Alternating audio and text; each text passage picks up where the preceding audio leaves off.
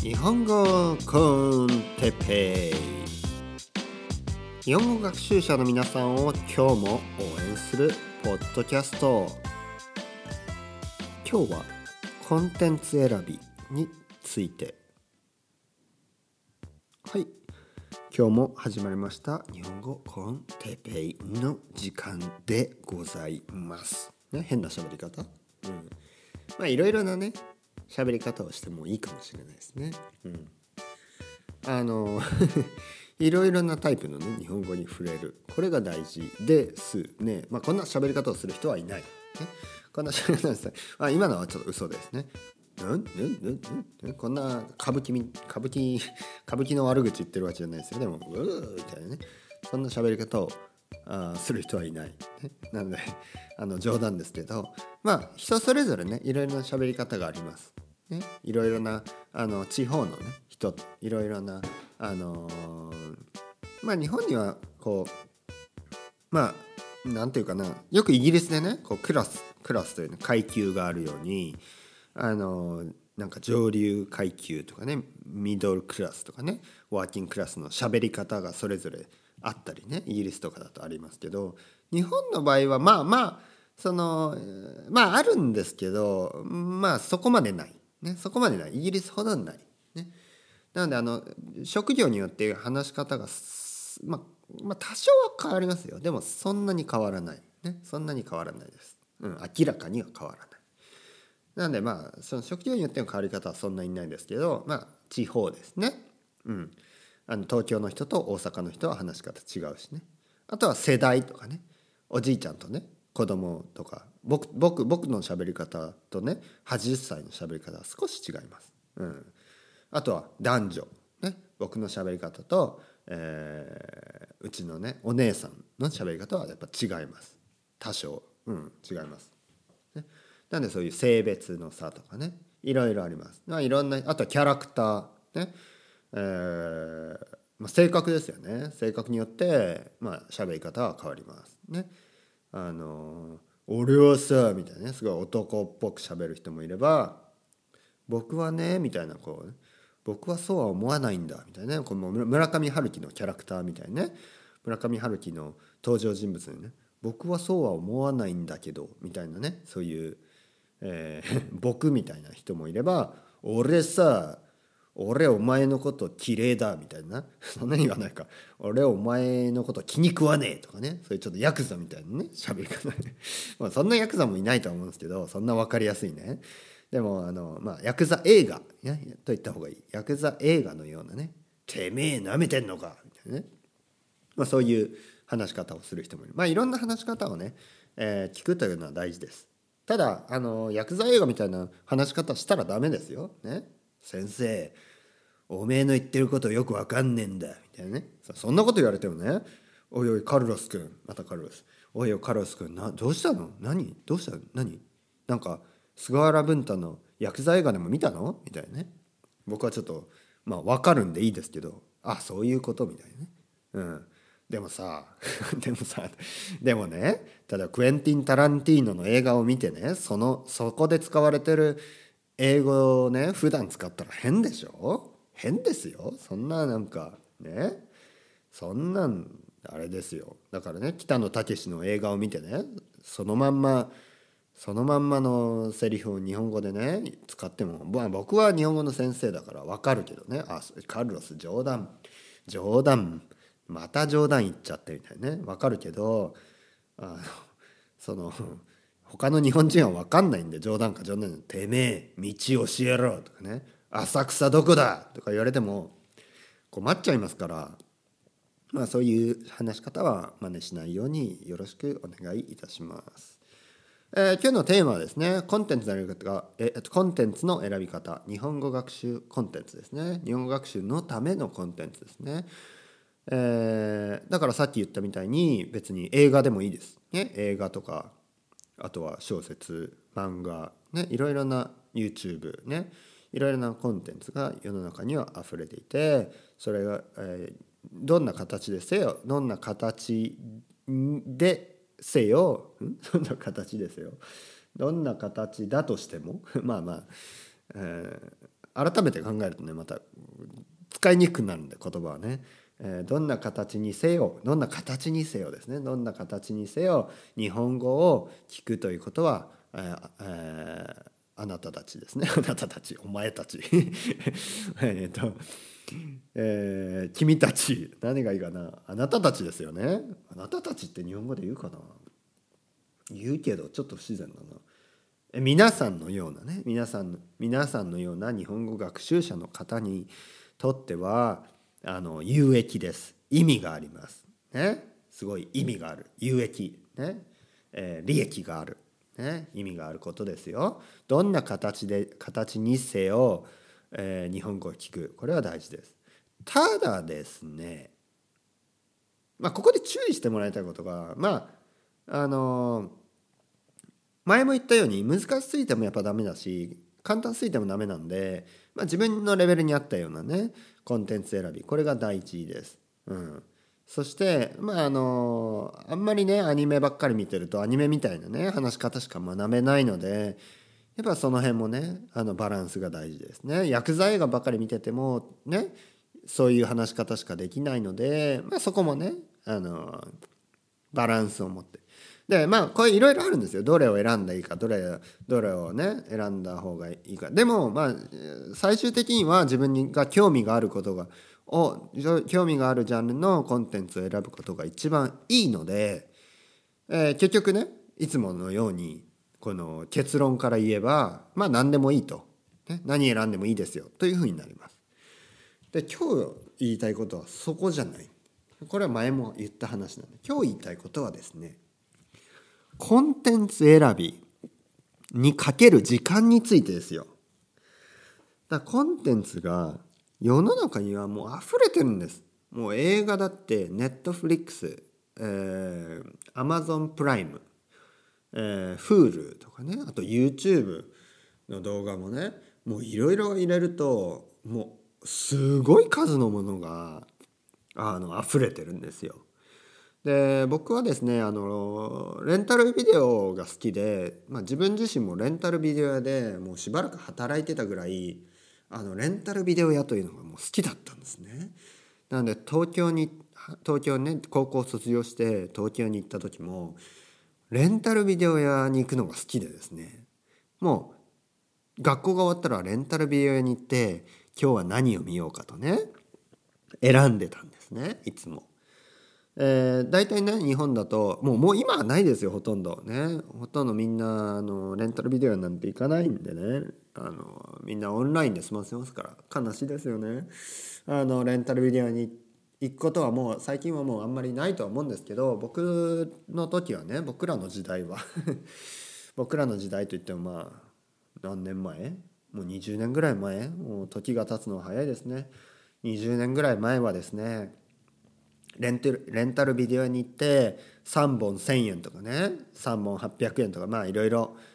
デフレだったんでだんだん安くなっていきましたけど、さんぼんろっぴゃくえんとかね、まあとにかくさんぼんでせんえんとか、まあさんぼんでいくらなんでさんぼん選ぶ方が安い、いっぽんだとよんひゃくえんとかね、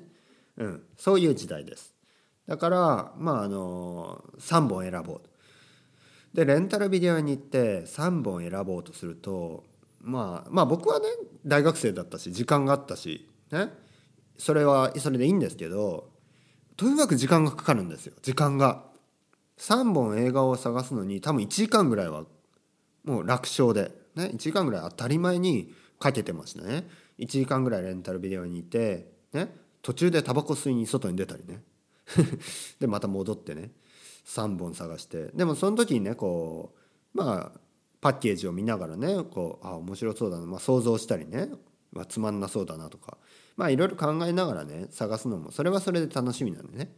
女の子と行って今日何見るみたいな感じでねこうレンタルビデオ屋でもうデートするんですよね。もうデートですよ完全な。この映画見たとかね、これどうとかね、これはすごかったよとかね、これつまんなかったよとかね、そういういろいろ話をしながらね女の子とねこうレンタルビデオ、そしてレンタルビデオ借りたらもちろん家に行ってみるんでね、もうそれはもうあの約束されてるんですよね。あの家にレストランとか行ったらレストランの後であのうちに来るとかいうのは結構勇気がいるでしょ。なんかね、ちょっとなんかナイーブな年頃ですからね、うん、でも例えばレストラン行ってさレストラン行ってさあのその後にあの映画レ ン, レンタルビデオ行こうよみたいな、ね、レンタルビデオ借りないみたいな、あいいよ、なんかすごい誘いやすいでしょ。そしてレンタルビデオ行ってもう借りるってことは見るってことでしょ。借りてじゃあねーとかないでしょ。だから借りてうちに来るってことでしょ。しかもうちの近くだしね。だから自分の家の近くのレンタルビデオ屋っていうのはすごい大事なんですよね。はいそしてまああのレンタルビデオ屋であのレンタルビデオをあの選びながらあのいろいろ話す、まあ、そうするといちじかんとか楽勝でね経っちゃうんですよ。でその時は良かったです。僕も大学生だったし、うん、でも今どうですか皆さんね。しかもね僕の時のレンタルビデオにあったビデオの数と皆さんが Hulu とか Netflix とかね Amazon プライムとかそういうサービスで選べるコンテンツの量ともう全然違うでしょ、うん、もうねコンテンツを選んでる時間でさえもう、も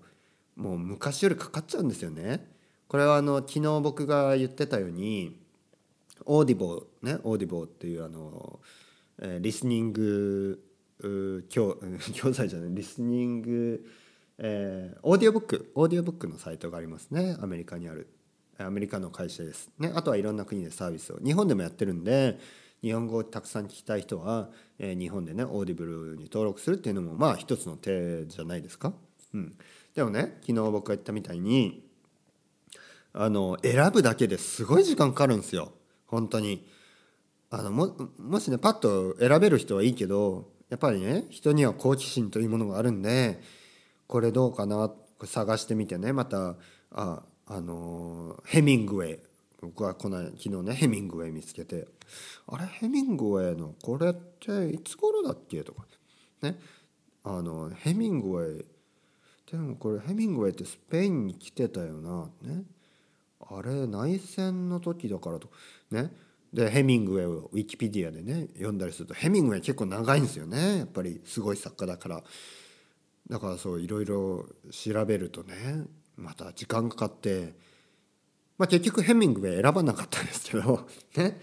選ばなかった選ばなだからまあ時間があればいいですよ。でも皆さんのようにね僕ももう子供もいるし忙しい人にとっていちじかんとかねあのコンテンツを選ぶだけで使ってたらもう時間がいくらあっても足りませんね。なんで僕だったらスペイン語ね皆さんだったら日本語で何を聞くかねもちろん皆さんが興味がある分野ジャンルの、えー、オーディオを聞くのが一番ですね。映画を見るのが一番です。でその選び方ですけどあの時間あんまりねかけすぎないようにしてください。じゃないともう聞き始める前までにいちじかんぐらい経っちゃうんで、うん、その間日本語いちじかん聞いた方が絶対良かったですね。だから例えば Hulu とかねプライムとかあ Netflix で僕なんか今日宣伝してますけどねそういうストリーミングサイトでね、えー、有料のね、えー、ストリーミングサイトいいの？うん、ストリーミングそうですよね映画のね映画とかシリーズでもう早めに選んで見始めてください。とにかく見てください。とにかく日本語を聞くこれが大事これが目的なんであんまりね選ぶのに時間をかけすぎないように。で僕もこうやって言いながら僕も選ぶのが好きなんであのすぐねいろいろ調べながら選んじゃうんですよね。だからいちじかんぐらい経っちゃう。でもその間またね時間がなくなっていくんでこれはねもどかしい、うん、もどかしいですね。でもやっぱあんまり良くない時間をかけすぎるのは、うん、なんで例えばポッドキャストもね日本語ポッドキャストっていうだけでもうたくさんありますたくさんあるけどちょっとねここはもうね浮気をせずここはね他のものに誘惑され他のものに移らず目移りせず、あのとりあえず日本語といえば日本語ポッドキャストといえば日本語コンテッペというふうにね、特にあなたが中級ぐらいの人であればね、完全初級の人でなければあの日本語コンテッペだけでいいと思います。ん日本語コンテッペだけを聞き続けてください、ね、中級の人がこれをたくさん聞けば徐々にねあなたの日本語は自然な日本語に変わっていきますね。あなたはだんだん眠くなるじゃないですよ。あなたはだんあなたの日本語はだんだん良くなる。だんだん自然にね、だんだんネイティブみたいにね話せるようになりますね。だからコンテンツ選びにあんまり時間をかけないように、かけすぎないようにね。それが今日言いたかったこと。うん。あれ少し時間が早い、ね、時間が空きました ね, ねちょっと今日早く喋りすぎたかな話早く喋りすぎましたか、うん、でもうんまああの こ, ここまでねよろくじゅっかいぐらいもうろくじゅっかいぐらいですよね。あの日本語をあの僕の話し方を聞き続けてくれた人はだいぶねあの慣れてると思いますけど、あのポッドキャストとかですごくゆっくり日本語を話すポッドキャスト、ああいうのに慣れない方がいいと思います、ね、すごくゆっくりと日本語を話すポッドキャストに慣れていると、日本人に実際会って普通の会話を聞くときに全然わからなくなる可能性が可能性じゃないですよ。わからなくなりますよ。こんなゆっくりねこんなゆっくり話して話す人いないんで、まあいるかな？いるけどたまにはいるけどね。てっぺーくんこんにちはみたいな元気みたいなこんな人いますたまに、うんたまにいますね、いますよねこういう日本人ね、いるけどあんまりいないね。おおてっちゃん元気みたいな何やってんのみたいなバルセロナで何もうあの憂鬱になってないみたいなね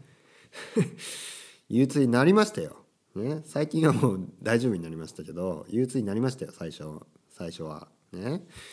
でもあの今は元気ですそんな話をね始めました。今は元気ですよ。なのでねあの皆さんもコンテンツ選びあんまりね時間をかけすぎない方がいいいいですね。どんなコンテンツが好きですか？うん、アニメですか？でもアニメでもいろいろありますよね。ジブリみたいなね、少しこう大人向け、大人向けといっても変な方向じゃないですよ。変な方向に大人向けじゃなくて、あの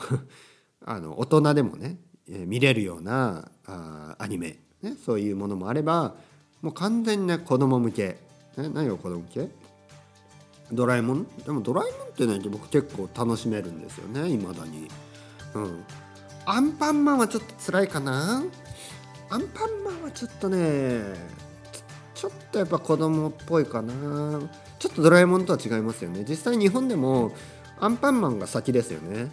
アンパンマン先に見て、でその後はあの、えー、ドラえもんに行きますよね、うん、でドラえもんの後何かな、ドラゴンボールかなやっぱり、うん、ドラゴンボールの後ワンピースってどっちなんだろうな。ワンピースってドラゴンボールぐらい同じぐらい。ワンピースも結構いろいろあるんでしょ話がね。僕はドラゴンボール世代だからあのー、